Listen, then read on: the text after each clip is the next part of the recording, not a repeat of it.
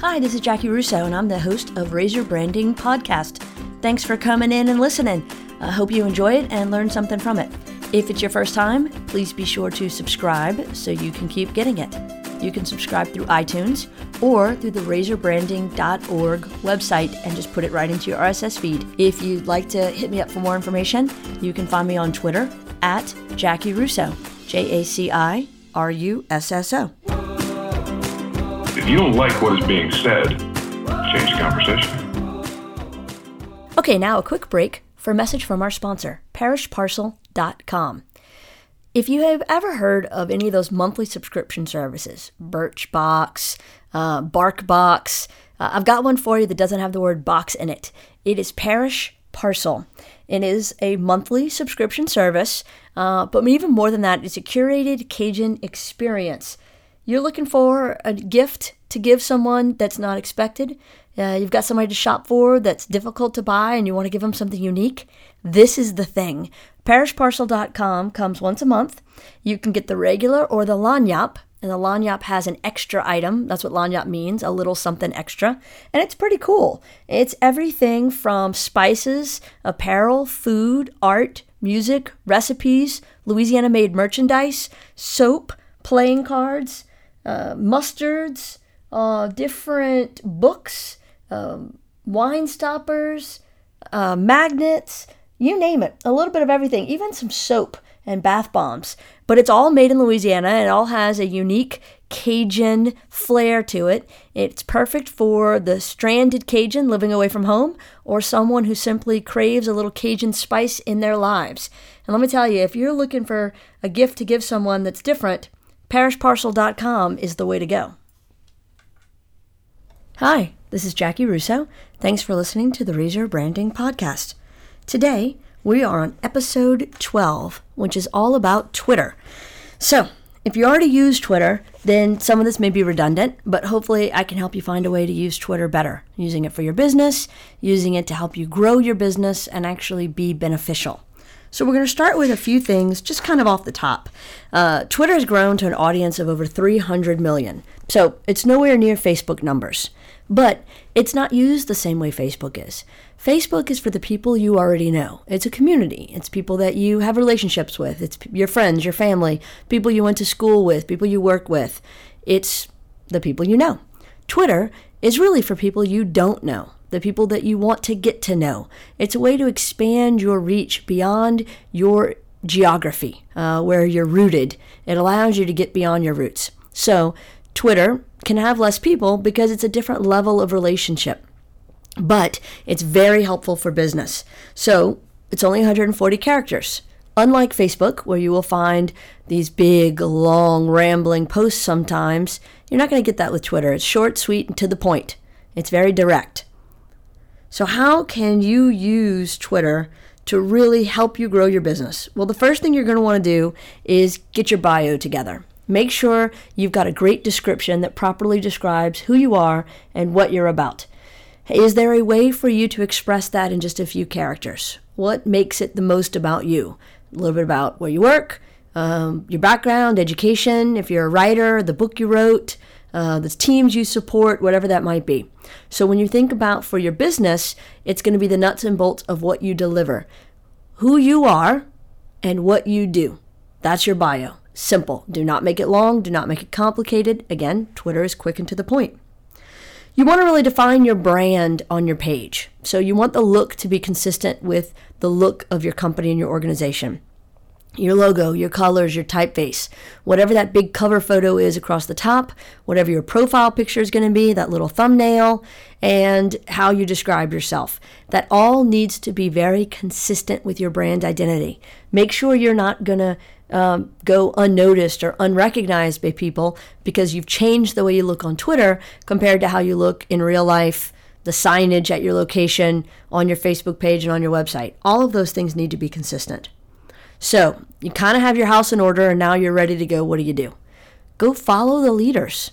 Whoever the leaders are in your industry, in your category, uh, your customers, the people that do what you do and do it really well, go find them and follow them.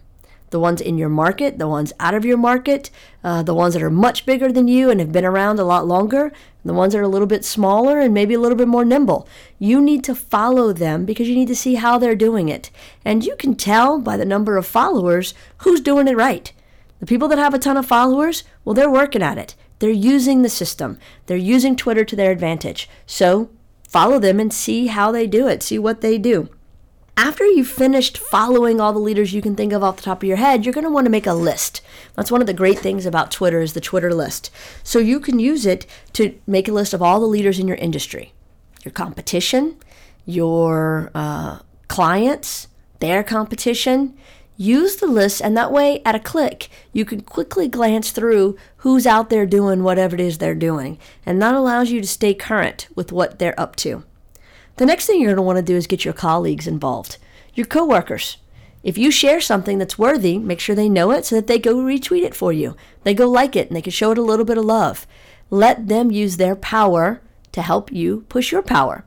So when your company puts out something, you want to make sure all the employees of the company go out and share it, comment on it, engage with it, because that level of engagement will allow it to spread virally to other people.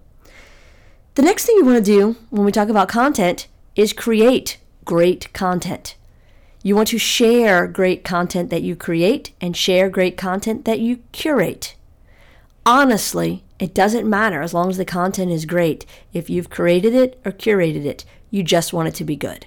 So make sure you're sharing the best content out there, the things that you've created inside your organization and the things that other people have created. You want to engage.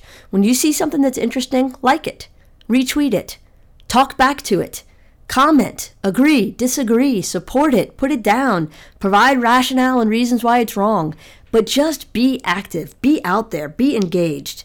You want to track your mentions and respond accordingly. So when people are um, commenting to you, comment back to them and then keep track of it. Know what they're saying, know what's going on. Uh, it should be a conversation. You want to retweet and favorite the things that you come across. You want to make sure you're following the trends and the hashtags. That's where the conversation's happening, so pay attention to it. You want to give discounts on Twitter to Twitter people. That makes them feel like they're in a special club. So make sure they have access to special opportunities that your organization is providing. Maybe it's advanced sales of things. Maybe it's truly a discount, some sort of a percentage off.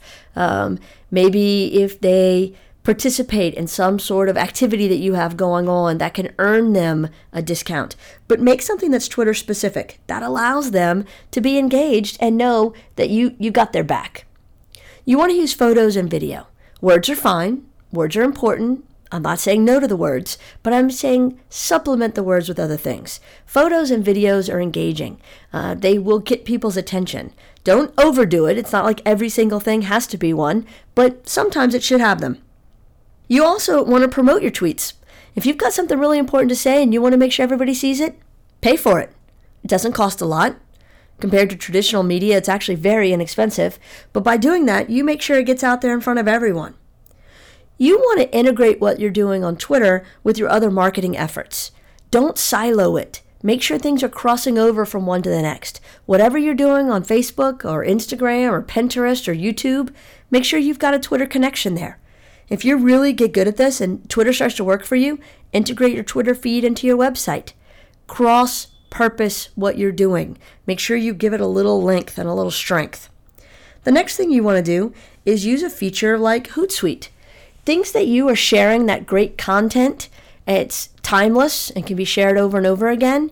Then use a Hootsuite account or something like that so that you can schedule your tweets to make sure you've got a steady flow of good content out there. Now, you still want to be live. You still want to have things in person that are timely and uh, in the moment. Use this for things that you're going to share long term, uh, the really great content that you want to make sure doesn't get neglected. You want to test and analyze. See what works for you time of day, how you share it, what you share, when you share it, see what kind of reactions you get and measure. And if you get better reactions on a Thursday than a Monday, then share more on Thursday than you do on Monday. You want to outsource strategically. There are some things that may be worth outsourcing, and if so, do it. Don't feel like you have to do it all yourself. You can outsource within your organization, or you can actually hire a professional to help you. But no matter what you do, commit to it. Once you start, make sure you're active and engaged, you have a schedule and a plan so that you're staying steady and current. What you don't want to do is have it sit dormant as you just neglect it and it sits out there because then you're going to lose what little bit of traction you had gained from all the work you had done. Thank you for listening to the Raise Your Branding podcast. I hope this was time well spent. If you have questions or would like to suggest a topic, go to raiseyourbranding.org. As always, you can reach me on Twitter at Jaci Russo, J A C I R U S S O. Feel free to add the podcast to your favorite RSS feed or subscribe through iTunes. Thanks.